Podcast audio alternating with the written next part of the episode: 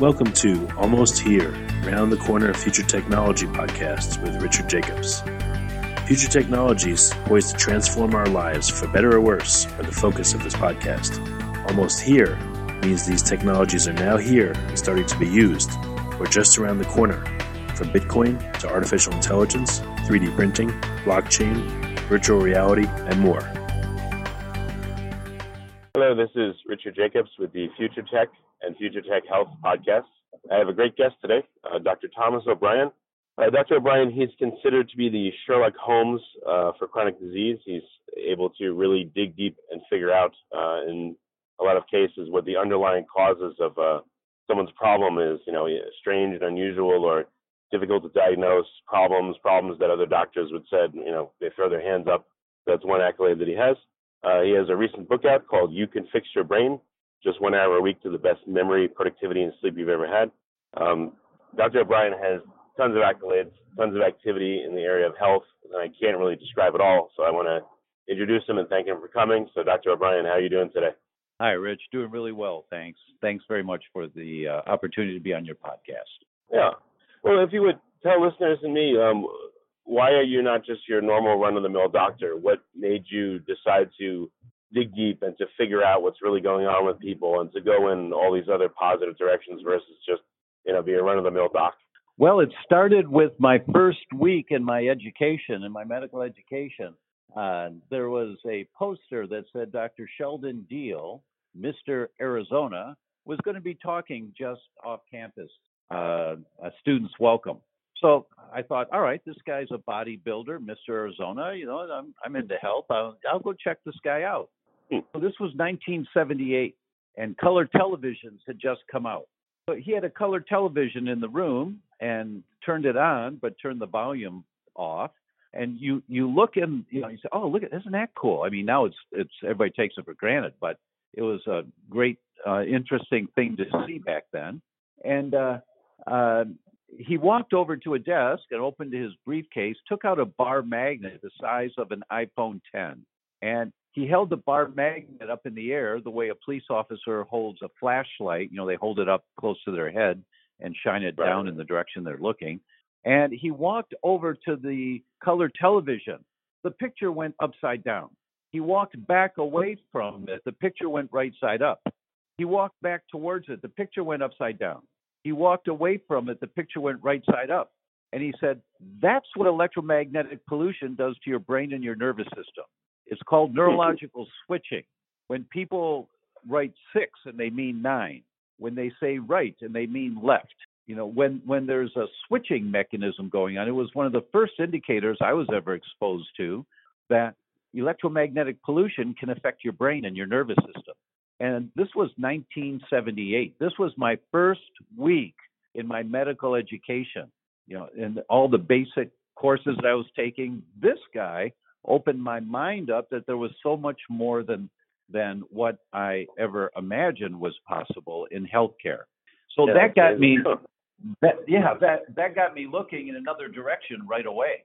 Shortly thereafter, about three weeks after, there was another guest speaker, um, a guy named Dr. Kirpal Singh from LA. He's a 3HO guy, one of those Kundalini yoga guys that wears the white turbans and but he he came to talk about electroacupuncture by Voll, V O L L.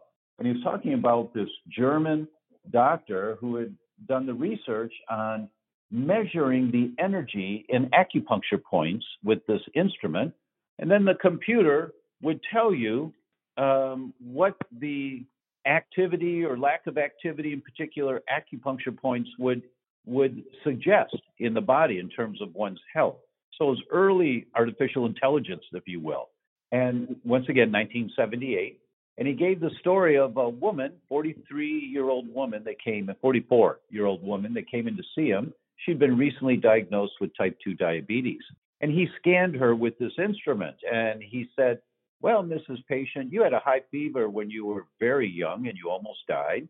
Uh, and the virus settled in your pancreas. And th- throughout your lifetime, you've had problems with low blood sugar and your blood sugar yo-yoing up and down and it kept damaging your blood sugar stability until now at 44 years old you've developed uh, adult onset type 2 diabetes. And she said, Well, doctor, you're right that I've had blood sugar problems my entire life and this whole thing about hypoglycemia, and I've had those kinds of symptoms on and off for years and years. But I was never sick when you were when I was a child. He said, Yes, you were. She said, No, I wasn't. Yes, you were. And she said, Doctor, I know my health history. He said, Is your mother alive? Yes. Handed her the phone, said, Call her. Hi, mom. I'm at the doctor's office. Everything's okay, but he said that I was sick when I was really young. I was never sick. Was I? Oh, honey, you almost died. You had a 105 fever, and the doctor was out of town. We put vinegar socks on you, and we put you in ice water to try to calm you down. This guy's machine identified that 40 years later, and this was 1978. So I'm sitting there with my jaw dropping as I'm learning hmm. basics about health function. And you know, this was my introduction to a much bigger picture about healthcare. And it's morphed over the years and developed to the point to where in my new book, you know, uh, you can fix your brain. I talk about the four categories that you have to look at for any health condition. It's a pyramid. Right. Now we think a pyramid has three sides, but it has four sides. There's a base. That's your hmm. structure. Mm you know that's the home of chiropractic and massage and pillows and how you sit in a car and your shoes worn down so you're you're walking at an angle all those structural types of things that can cause most any disease and there's the right. biochemistry and we all know about biochemistry what you eat what you drink the drugs you take the vitamins the air you breathe then there's the emotional and the spiritual and then there's the electromagnetic so any health condition leads, needs to be looked at through the four lenses of is there an electromagnetic problem here? Is there a biochemical problem? Is there an emotional problem or a resistance? Or is there a structural problem? Hmm. So when you, um, I'm not sure if you're seeing patients today, but when you've observed this process or you go through this process yourself, you know, what are some examples of things that you've observed from people and, you know, that were surprising to you or surprising to them? Oh my goodness. Uh, people who have been to every doctor that they could think of, every holistic doctor, and they've tried many, many approaches and gotten a little better, get worse, got a little better, get worse, and they've really dialed it down. It's so very common to see the missing link is something in the emotional or spiritual realm, the area that nobody wants to go. No one hmm. wants to go into that that area of our defense and what we um, what we um, bury or, or or put a compartment around or what we hide from. Uh, uh, that's very common to see, and we had uh, uh ten people that uh, came to spend a day with me, and we did a mastermind on helping to dial dial down. And these these were not my patients; uh, these were people who follow me online and Facebook and all that. And we did a mastermind day, and four, five, five five out of the 10 who had dealt with mold infections or dealt with chronic fatigue or dealt with Epstein Barr or dealt mm. with uh, breast cancer, uh, whatever their presenting symptoms were, five of these people had an emotional component that came out within 10 or 15 minutes of asking a couple of questions that was buried so deep inside of them that it, terrified them to look at it on their own until they um, in this setting and with this experience, they realized, oh, this is this is a weak link for me. This is the emergency brake. And I often say to patients, patient, have you ever backed out of your driveway and you said, yeah, what's wrong with the car? It's not going very well. I mean, you're right. backing up, but it's not going very well. Oh, wait, wait, wait. The emergency brake's on. And you let the emergency brake down and then you just go backwards with the ease that you expected. There's some emergency brake that's stopping people who have dialed down and done their very best to take whatever they needed to uh, action, whatever action they needed to to get healthy, and they haven't gotten healthy yet. There's always an emergency brake. And so the big picture view for all of your listeners is that we have to take a step back and look through four different lenses and see is there an electromagnetic component component? Do you have the alarm clock on the bedstand next to your bed? that means it's a foot and a half from your head. And if that alarm clock is leaking electromagnetic pollution, you may not be sleeping very well, or you may be suffering from depression. Put the alarm clock on the other side of the room, and we've had a couple of cases where people's depression went away just by reducing the electromagnetic pollution they're being exposed to. Okay.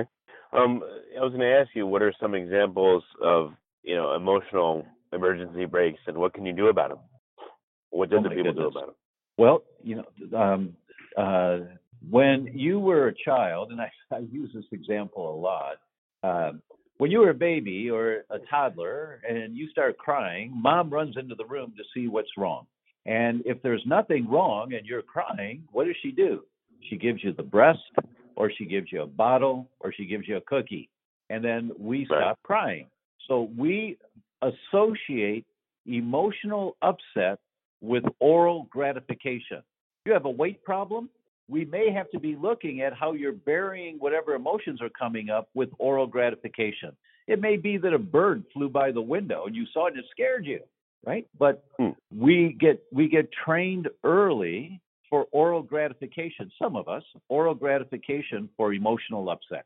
So for some people, not everyone, of course, but for some people that have a weight concern and they've tried everything that they could think of and they yo-yo, they lose weight, they gain it back, they lose weight, they gain it back.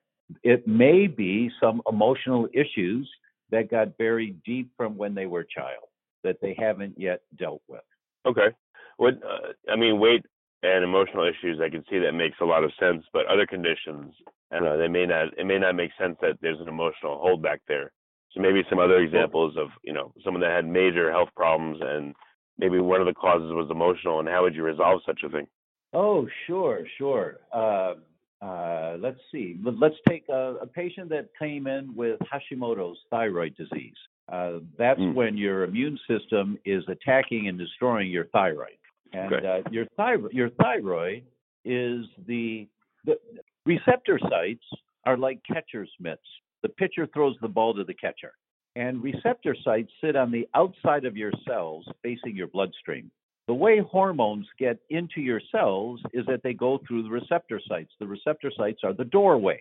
So, thyroid hormone will go into a thyroid receptor site, uh, like the pitcher throwing the ball to the catcher. It unlocks the door, the door opens, and thyroid hormone goes inside the cell. Estrogen will not go into a thyroid receptor site. It only goes into estrogen receptor sites. Testosterone only goes into testosterone receptor sites. Insulin to insulin receptor. All the hormones go into their own receptor site. There are only two receptor sites on every cell of your body. As far as we know, there's only two. Every cell, which means every cell needs these hormones in order to function. Those two com- compounds are vitamin D and thyroid hormone. Thyroid hormone is the thermostat on the wall that controls the temperature of every cell of your body, how hot that cell works. We call it your metabolism. Thyroid controls your metabolism, how hot the cell works. So when people have an, an imbalance in thyroid function, they often are running cold, if I can use that term, which means possibly weight gain, uh, low pulse, sluggish uh, body, uh, uh, a sluggish mind, uh, an attitude towards life. It, it can be diagnosed depression. It can be just an I don't wanna or not much motivation. Uh, certainly, um, I said weight gain. It's a very common one. Those are symptoms of thyroid imbalances. Those are common ones. There are many more, but those are common ones. So a person comes in and they've been diagnosed with Hashimoto's thyroid disease. The immune system is attacking their thyroid. So the question is, why is the immune system attacking your thyroid? What's Right. the trigger? And uh, that's the goal, obviously, is to find out. Well, it turned out for one patient that she was always, she felt that she was always suppressed by her older sister, a sister that was two years older. Every time she tried to be excited or uh, her memory was her older sister dominated her and suppressed her. So she had to Hmm. shut down her emotions. And you know, she never realized that consciously. It's just that she didn't quite have the get up and go to do what she may have wanted to do in her life. And when we looked at the emotional side, and this came up, it became crystal clear this woman had to deal with whatever that emergency brake was of the message she developed to survive from her older sister when she was a little child, how to survive. And she went to a therapist. She worked on that a year, year and a half later. I don't remember how long it was. She came back. We redid her blood test. The thyroid antibodies were down to normal. Her Hashimoto's disease was gone. Just from emotional therapy? Exactly. Exactly. One of the sides of the pyramid of health. Sometimes that side of the pyramid is the pyramid that has to be addressed, the primary side that has to be addressed. And so you hmm. want a you, you want a therapist uh, in that situation who works with uncovering whatever the messaging is that your brain took in and set your operating system to, and then the therapist who can empower you, create the environment to where you empower yourself actually to develop the new you, whatever you see as your visions and your goals and what floats your boat and where you want to go in your life. But the first step, to, you know, you, you can't put nice icing on top of a bad cake, right? You, you got to go hmm. back and find out where's the emergency brake? What is it that's held you back? And many t- um, um, in our full day mastermind, five out of 10 people, the primary emergency brake was um, the emotional side of the pyramid of health. It's pretty common. You run into a lot of people that will get chiropractic, that will, you know, have a good diet, that fix, you know, most of the areas, but the the emotional still just prevents them from getting anywhere. Or what do you see as, uh, you know, what do you see people do do to try to fix themselves, and you know, what's missing, and what's maybe a better path to uh, to evaluate these four parts of the pyramid and and, and fix yourself. Yeah, um, I think uh, my personal opinion and the message that I try to give to the world is usually, for the most for most people, a paradigm shift is required. I'm going to give you an example of what a paradigm shift is. There's this guy, a microbiologist in Australia, 1984. His name is Barry Marshall. He writes a research paper and he says, You know, I think that sometimes ulcers are caused by a bacteria. Sometimes.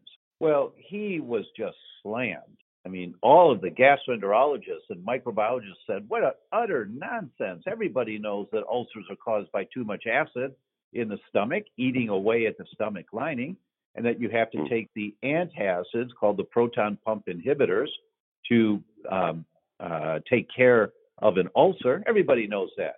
And so what he did was he did an endoscopy. You put a tube down your throat into your stomach he took a picture of his the healthy pink tissue of his stomach.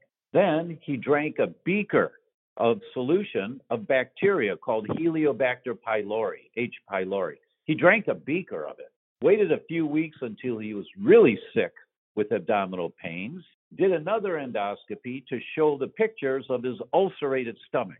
Hmm. Then he took the antibiotics to kill the bacteria waited another few weeks and took another endoscopy and pictures of his healthy pink tissue stomach. Then he published that research, and then everybody knew that he was a nutcase. But he proved what he was doing to the point that 21 years later, he wins the Nobel Prize in medicine for this. And the Nobel right. Prize committee says, who, with tenacity and a prepared mind, challenged prevailing dogma our current healthcare system does not work. If you just look at the statistics, the World Health Organization rates the United States number one in the world, number one or number two, every single year in healthcare technology. We have the most sophisticated, most expensive healthcare technology in the world every year. And every year we're ranked in the bottom five of 58 industrialized countries in healthcare effectiveness. Every year. Hmm but nobody hmm. nobody publishes about that in the newspapers. But just read the stats, and you'll see you'll see it's accurate. So we have a healthcare system that doesn't work. So my goal for all of our listeners and all of the readers of our books is to challenge prevailing dogma. You have to challenge the prevailing dogma that you've been raised to believe what good healthcare is. You just have to challenge it. How? With a prepared mind. How do you prepare? And then with tenacity. That's why the subtitle of my book is just one hour a week to the best memory, productivity, and sleep you've ever had. It's not some cutesy title. It's Hmm. that this information that you're about to be exposed to is so overwhelming. There's no way to implement this, and you're going to throw the baby out with the bathwater. So you allocate one hour a week, Tuesday nights after dinner, Sunday mornings after church, whenever it is. But every week you allocate one hour, and you're going to implement one point from the book, one point for your to increase your health or the health of your family. For example, when you learn that plastic storage containers leach phthalates into the food that you put in them, you need to stop using plastic containers. So what does Right. that mean? It means that, all right, uh, so in the book we talk about go to mileskimball.com or go to amazon.com and look for glass storage containers. And then, okay, look, I, I like the way those look. Oh, I like those more. And okay, I need three round ones and I need this size. I need a couple of square ones. I need a pie dish. And, and so you order your glass containers and you pay for them. It took you an hour. You're done for the week. But next week, you do the same thing. You allocate an hour for one more point on the checklist. And now, for the rest of your life, your family is not going to be poisoned. It's a subtle, slow, accumulative poison, these phthalates, by storing leftover chicken for the next day in plastic containers. So it's one hour a week, every single week. And within six months, you've got this down.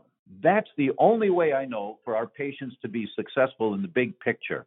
Yes, you can Hmm. get rid of some current complaint, like I've got headaches. Okay, we'll help you with that right away. But the question is, why do you have headaches? Where are they coming from? And we have to get the emergency brakes off, which means that we have to have tenacity. We have to be looking in this in this arena doggedly, keep learning more, learning more, uh, and prepare our minds to challenge the dogma of how we've lived our lives so far. Because the stats are not good. They're just not good as to what our future is. Well, I I could see this would be, you know, I, I it's a double entendre, triple entendre. I don't know, a hard pill to swallow for for people that aren't feeling well and they have a headache or they have migraines. But you know, what do you do with someone that uh, they've been told they have terminal cancer or they have cancer and they're just, you know, their mind is awash with fear and you know, maybe they've been told maybe they don't have long to live or they have a year to live or I mean, who knows? But they're just they have a gun to their head. Really good point. like.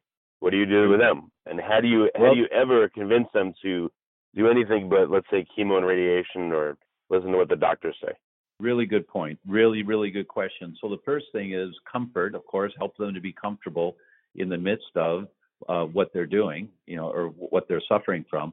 But uh, for the examples you just gave, I refer them to a couple of the summits that have occurred in the last couple of years online. Chris Beat Cancer, for example, my friend Chris Wark interviewed dozens of practitioners all over the world who have protocols addressing cancers from a much more comprehensive point of view. And then many, many patients, I don't know how many were in his summit, um, who testified, look, I had stage four colon cancer and I did not do the surgery. I did not do the chemo. And that was nine years ago.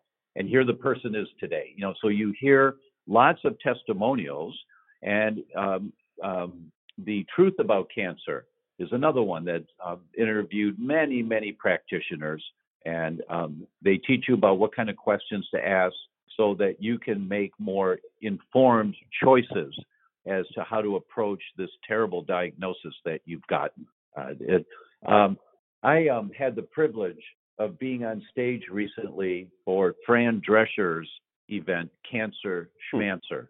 I was one of her keynotes, and so three weeks before that, I uh, uh, interviewed her on my own Facebook Live, and uh, so it's on it's on Facebook. Uh, at our, our site is thedr.com, thedoctor.com, and if you go to all the Facebooks, you'll find the one with Fran Drescher there. She's a great woman. I just have much great respect for her for what she's doing. So she came on, and I said, Fran, thank you so much for coming on today. It's a pleasure to meet you. And she said, Oh no, thank you. It's my pleasure. you know, and she did that Yeah. laugh of hers that just makes you laugh right away, right? So I'm laughing a little bit, and then I said, uh, Fran, my first question to you: A woman is diagnosed with cancer. Hmm. or with rheumatoid arthritis or some other devastating diagnosis, what's the first thing that you recommend to them? The very first thing. And she looked into the camera for about, I don't know, 15 seconds. I mean, I swear it, it could have been an hour. It felt like an hour. She's just Hmm. staring into the camera, you know, and she says, Someone broke into my house and raped me at gunpoint, and you could have heard a pin drop a thousand miles away. Yeah. I'm from Brooklyn. I'm tough. I could handle it. Two days later, I'm back at work. I didn't tell anybody. A year later, I developed uterine cancer because I never dealt with the emotions around the trauma I experienced. You must deal with the emotions when you have a devastating disease. And that started our Facebook Live. Like, whoa. And so, Good. Fran, after that, she founded Cancer Schmancer, and her entire purpose of this nonprofit organization is to make available to the world the concepts of functional medicine. And I'm on the faculty of the Institute for Functional Medicine, which is why she reached out to me. And so her message is saying the same thing that our message is saying is that you got to deal with the big picture. Sometimes it's emotions, sometimes it's biochemistry, sometimes it's structure. You have to deal with the big picture. Well, all right. Um, not everyone can see you. Yeah, you'd be so busy that you'd, you know, it would be impossible. So, what what do people do if you know they're in some city and they have a significant medical problem and they want help? You know, they can they can read your books, of course, and everything. But what if they feel like they they're just compelled to work with a doctor? Can they? You know, how do they find a doctor that's not going to just throw pills at them or want to do surgery? How do they find? Uh, is it just a functional medicine doctor, or is it beyond that? that you're saying that people really need to look at if they want to look Well, that's a really good question, and, and the first thing I recommend is read the books.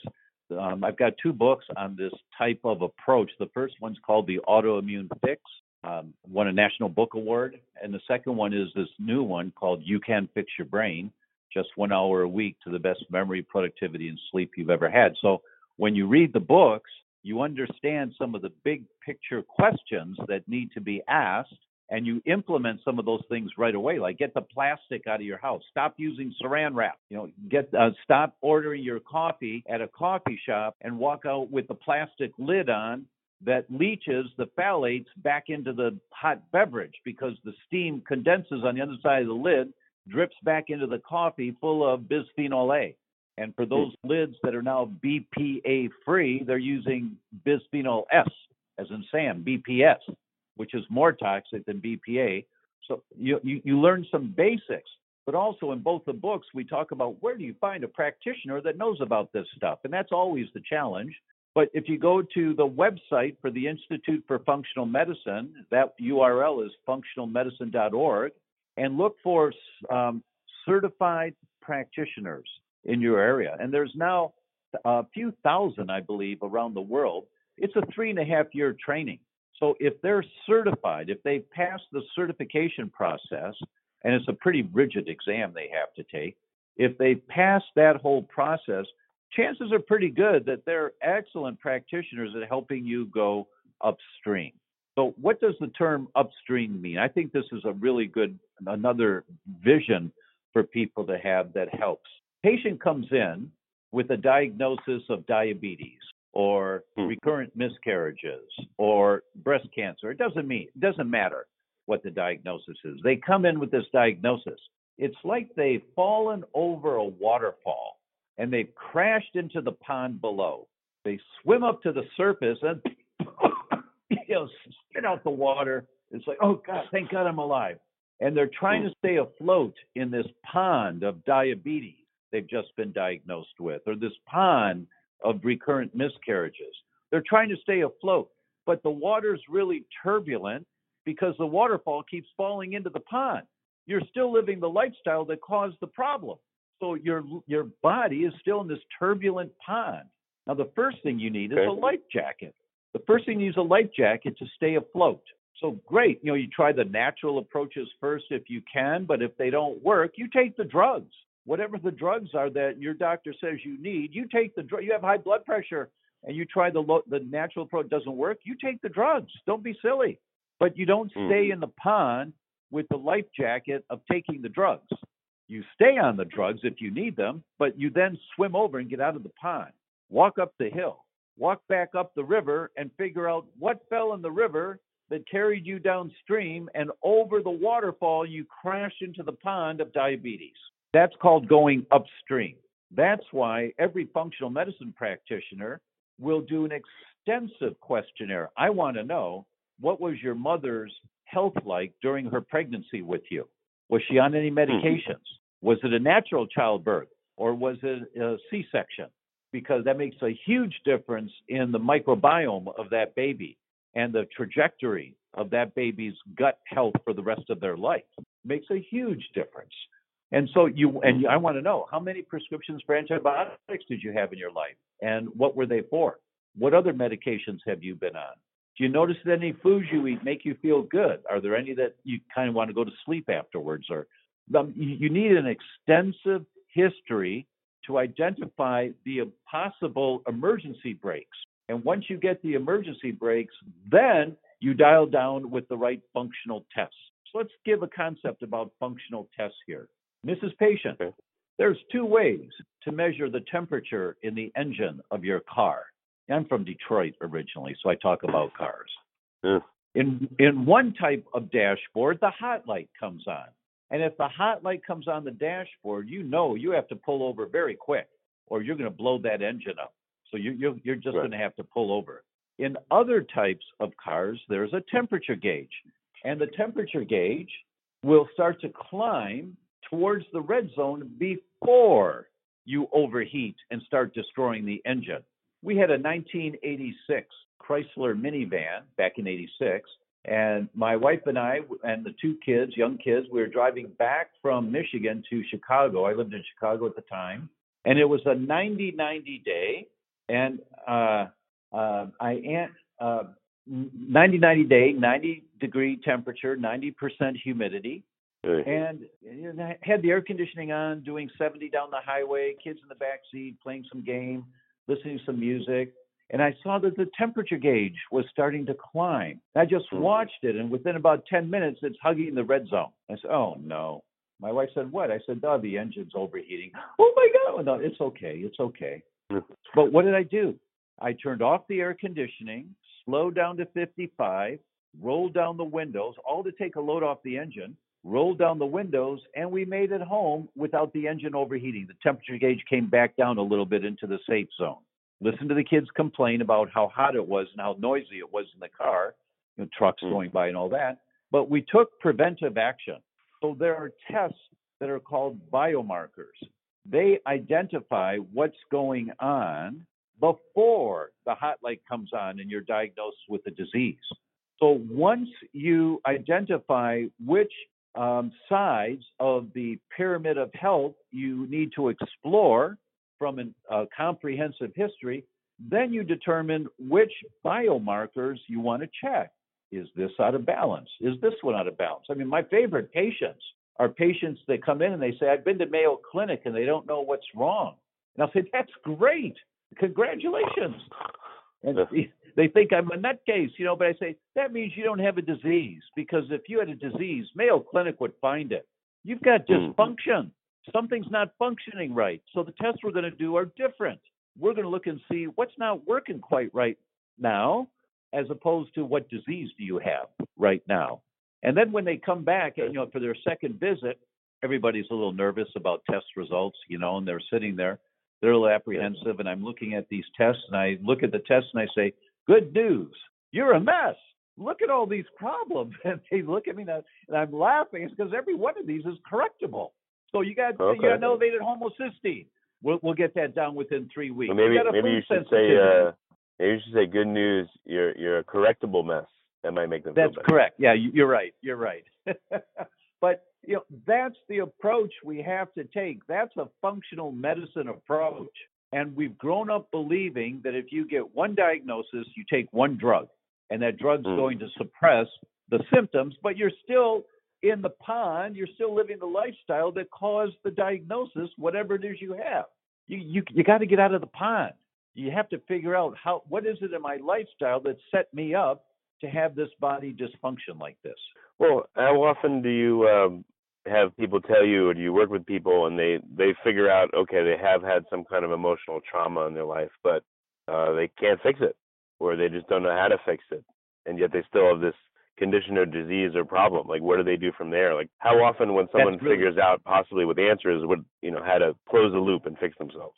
That's really a good question. And uh, my father died suddenly uh, uh, at 64, uh, massive heart attack. No one had a clue there was any risk. Uh, hmm. uh, very traumatic. Now, my ex is a Jungian analyst. You know, there was Freud and there's Jung a Jungian analyst. So we'd been married for 23 years at that point, and so I knew enough that that kind of trauma in my life would impact me in a negative way subtly, but I'd start developing some emergency brakes unless I got smart and dealt with the loss of my father and the trauma from the loss of my father so early. So I said, all right, I'll give five guys a shot. So I interviewed therapists because I knew I was going to have to deal with this trauma. And I'm a kind of a um, tough guy. You know, I grew up uh, in Detroit, did mm-hmm. martial arts, and lived in a martial arts school, world headquarters in Tokyo. I was a deshi and blah blah blah. You know, but I knew I'm a hard nut to crack. So, but I knew the process worked because my wife had been working with people for over 20 years, and the results were really impressive. So I said, all right, I'll give it five guys, five different therapists but I'll give I'll give each therapist three visits. So it doesn't matter if I like them or not. I'll give them three visits, and these will be people that were recommended to me. I'll give it three visits. If I don't feel I'm in the right place, I'm out of there, and I'll go find somebody right. else. It was it was the fifth person in the first visit. I knew I was in the right place, and I worked with that person for about a year. Dealt with the issue in a very healthy way. I grieve my dad often. You know, I'm sorry he's gone, and I miss not having more time with him. Uh, now, as as a father, now I'm a grandfather. I would have loved to hmm. talk to my dad about some of these things, you know. So there's loss there, but it's a healthy loss, and that's part of life. But I knew I had to go through the process, and for me, it was eight months to a year, something when I found the right person. So if if any of your listeners say, "All right, I'm, I'm going to try this. I'll go find somebody," and you find somebody, um, you'll know within two or three visits if it's the right person or not. If you feel if you feel that boy, this I don't like this process, but it doesn't matter if I like it, it feels right to me. It's got to mm. feel right in, in your bones. You you have to know it's right. And in my practice, I recommend everyone to Dr. Silva Dvorak, D V O R A K, and she does Skype consults with people all over the world. I mean, she's the best uh, at this because her whole emphasis is in empowering people. And you might want to have her on your show. She's a NYT okay. best-selling author and all of that, blah blah blah. Uh, but uh, you you just stay focused. On, I'm going to find the emergency brake. I'm going to find the emergency. If that person, as a consultant, can't help me do it, therapists are just consultants. If that consultant isn't the right one, I'll find another consultant. But you stay in the mm. process to find the emergency brake. Uh, I mean, uh, is there ever a situation where there isn't one, and it's just a uh, you know a purely mechanistic fix or a, you know a medicine type fix? Uh, I think um, medicines are often critically important to use. Uh, but that's not my world uh, of prescribing for that or treating that directly. Um, so I I would assume sometimes it's more difficult than others, but I've not had that experience. Um, uh, I think I don't know of one person that we've worked with that didn't get results as long as they followed the plan, and that is find the right therapist and uh, uh, ask these questions. And I, I, don't know of one that didn't get results from it, but I'm sure it happens. Wow. Okay, well that's great. Well, um, I don't know. Uh, any questions that you get from people that have either surprised you or common questions that you think we haven't talked about that we really need to talk about? You know, things to bring up. I mean, I think we've covered quite a bit. But uh, anything happens out there right now that still really surprises you, or you know something that we haven't again that we haven't spoken about that we should bring up? Oh, thanks for that. Um, there, there's one point that uh, people feel so many people feel helpless about, and they don't know what to do, so they ignore it. And we just can't ignore it anymore. And I'm, I'm going to tell you two studies.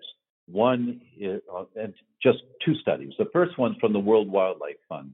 They published a study three years ago, that between 1970 and 2011, in 41 years, there has been on average a 58% reduction in populations of all species on the planet with a spine, all vertebrate species, all insects, birds, fish, mammals. The overall average is 58%. For the birds, it's 35%. For mammals living near fresh water, it's 78%. 78% of the beavers are gone. The porcupines, they're gone in 41 years. They're gone. Why? Because they're drinking the water. And if you were drinking the water coming out of the streams or out of the rivers by your home, you'd get cancer quicker. You'd be unable to reproduce, just like the animals. Second study, they did a meta analysis. That's where they look at many studies on one subject between 1974 and 2011. So that's in 37 years, same time period almost. The topic was sperm count in healthy men, not infertile men, healthy men. Sperm count in healthy men. What did they find? They found that there is a 59% reduction in sperm count across the board with everyone. Hmm. All men, that's you, man. Every male. The average is 59% reduction in sperm count for a guy your age in 1969 compared to today. Now, that doesn't mean anything to anyone until you learn that scientists worry about extinction of a species when there's a 72% reduction in sperm count, that the species can't populate anymore. They can't repopulate. And we're at 59% hmm. in 37 years. What do you think is going to happen in the next 20 years? You, the, that we're we've got our heads buried in the sand about the toxicity of the world we live in today, and we're looking for a pill to help us feel better while we're sucking phthalates in the air from the plastics that are all around us. Just look around the room you're sitting in. How much plastic is there in this room? Hmm, it's everywhere, yeah. And look look at the um, the the reports in whatever city you live in as to how much mercury is in the air, how much lead is in the air. What about arsenic in the rice? Uh, what about cadmium? Yep, that this world has become so toxic. Every newborn child in America today that they test, every one has on average 180 toxic chemicals in their bloodstream at birth that aren't supposed to be there. And many of them are neurotoxins. They affect the brain and brain development. Just read the science. You know, I, I, I read the science and just drops my jaw again and again. I'll give you one example of that. They took 330 some women pregnant women urine analysis in the eighth month of pregnancy. And they they group them by quartiles. So the lowest lowest quartile in phthalates in the urine, the chemicals that mold plastic, lowest quartile, next quartile, third quartile, and highest quartile. They followed the children of these pregnancies for seven years. Every single child in the mothers of, of the mothers of the highest quartile of phthalates in their urine compared to the children of the mothers in the lowest quartile, every single child from the highest quartile, their IQ was on average seven and a half points lower than the children in the lowest quartile of phthalates in the urine of their mom. Seven and a half points is huge. One point IQ change is different. It, it, it, it's substantial and noticeable. Seven and a half points is the difference between being a B plus student and being a D plus student. And it's huge. And it's the phthalates in mom, because she's been exposed to all these plastics, affected the baby's brain development in utero, and the results were noticeable seven years later. That's the kind of stuff we're up against, is the extinction of the planet, of humans on the planet. And I, I know I sound like a, a apocalyptic, and I never thought I'd be this way. But when you read the studies, it's like, wake up, people. Wake up. Well, we've always used plastic and it's okay. No, it's not okay. Well, you know, we've always had a little bit of lead in the air. It's okay. No, it's not. Just read the science on what happens, and you, it's so overwhelming. That's why it's one hour a week to the best memory, productivity, and sleep you've ever had. You just spend an hour doing a deep dive into this stuff, read my books, an hour a week, and you start making small changes. I'll give you one more. When you pump gas, when you fill up your gas tank, sometimes you can smell the gas. You're smelling Right. benzene. Benzene is a neurotoxin. You smell it, it's killing brain cells. Hmm. You don't have to get sick when you smell it. It's killing brain cells. Why is that happening? Because you're standing downwind. Walk around to the other side of the hose and you're standing upwind. You don't smell it anymore. Right. That and that makes no difference when you do it one time. But if you fill your tank once a week, 52 weeks a year, 30 years, 40 years, 50 years, now you're talking about saving some brain cells.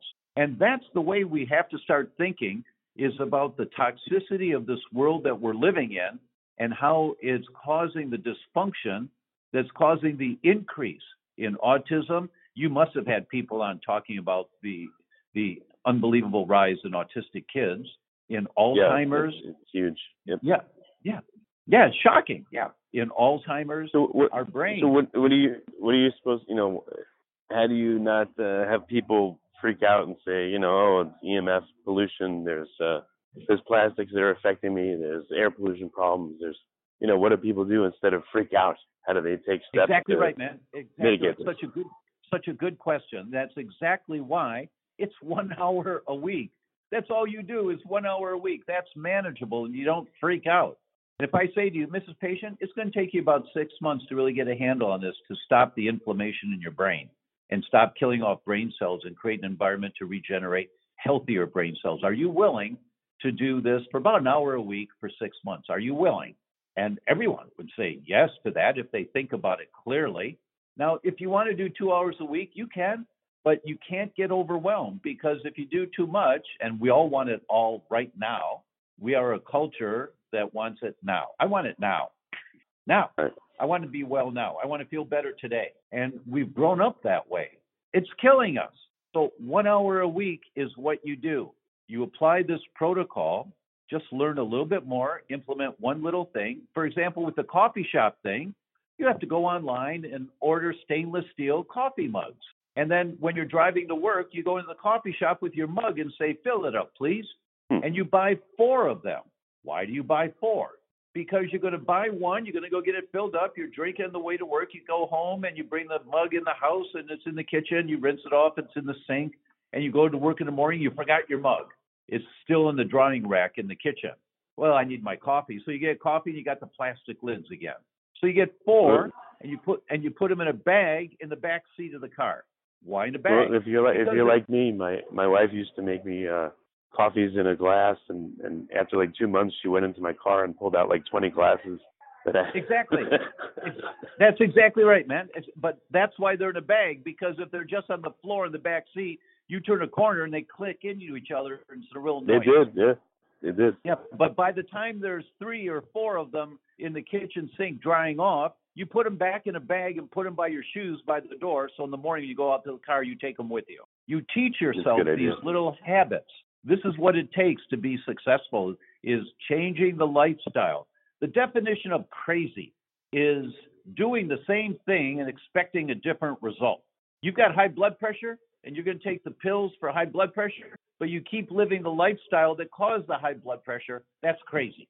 That's crazy. You've got to change the lifestyle. You have to get out of the pond, walk up the hill, go back up the river, and figure out what the heck caused this in the first place.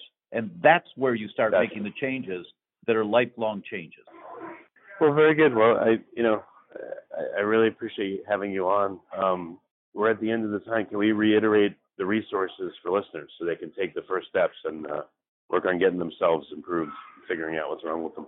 Yeah, you bet. Um, I I don't know what they are. My staff put this together, man. I don't I don't know. Um, Yeah, no, no problem. I, I, was- I, it sounds like they should get your book on Amazon, How to Fix Your Brain. Yeah, no, it's called You You Can Fix Your Brain. So you, if you go to the website, thedr.com, it's right on the front page, and if you click on it there, it'll take you to Amazon or to Barnes and Noble, or I think there's five different sites you can go to. But by going through the website, there's a bunch of downloads that you also get that will uh, give you more information. So there's some free down like um, how, how do you stock your pantry, how, how do you get your pantry gluten free, dairy free, things like that. Okay, well, very good. Well, I appreciate you being on the podcast, and thank you for coming. Oh, thank you, Richard. It's a pleasure speaking with you. You have been listening to Almost Here, Around the Corner Future Technology podcast with Richard Jacobs.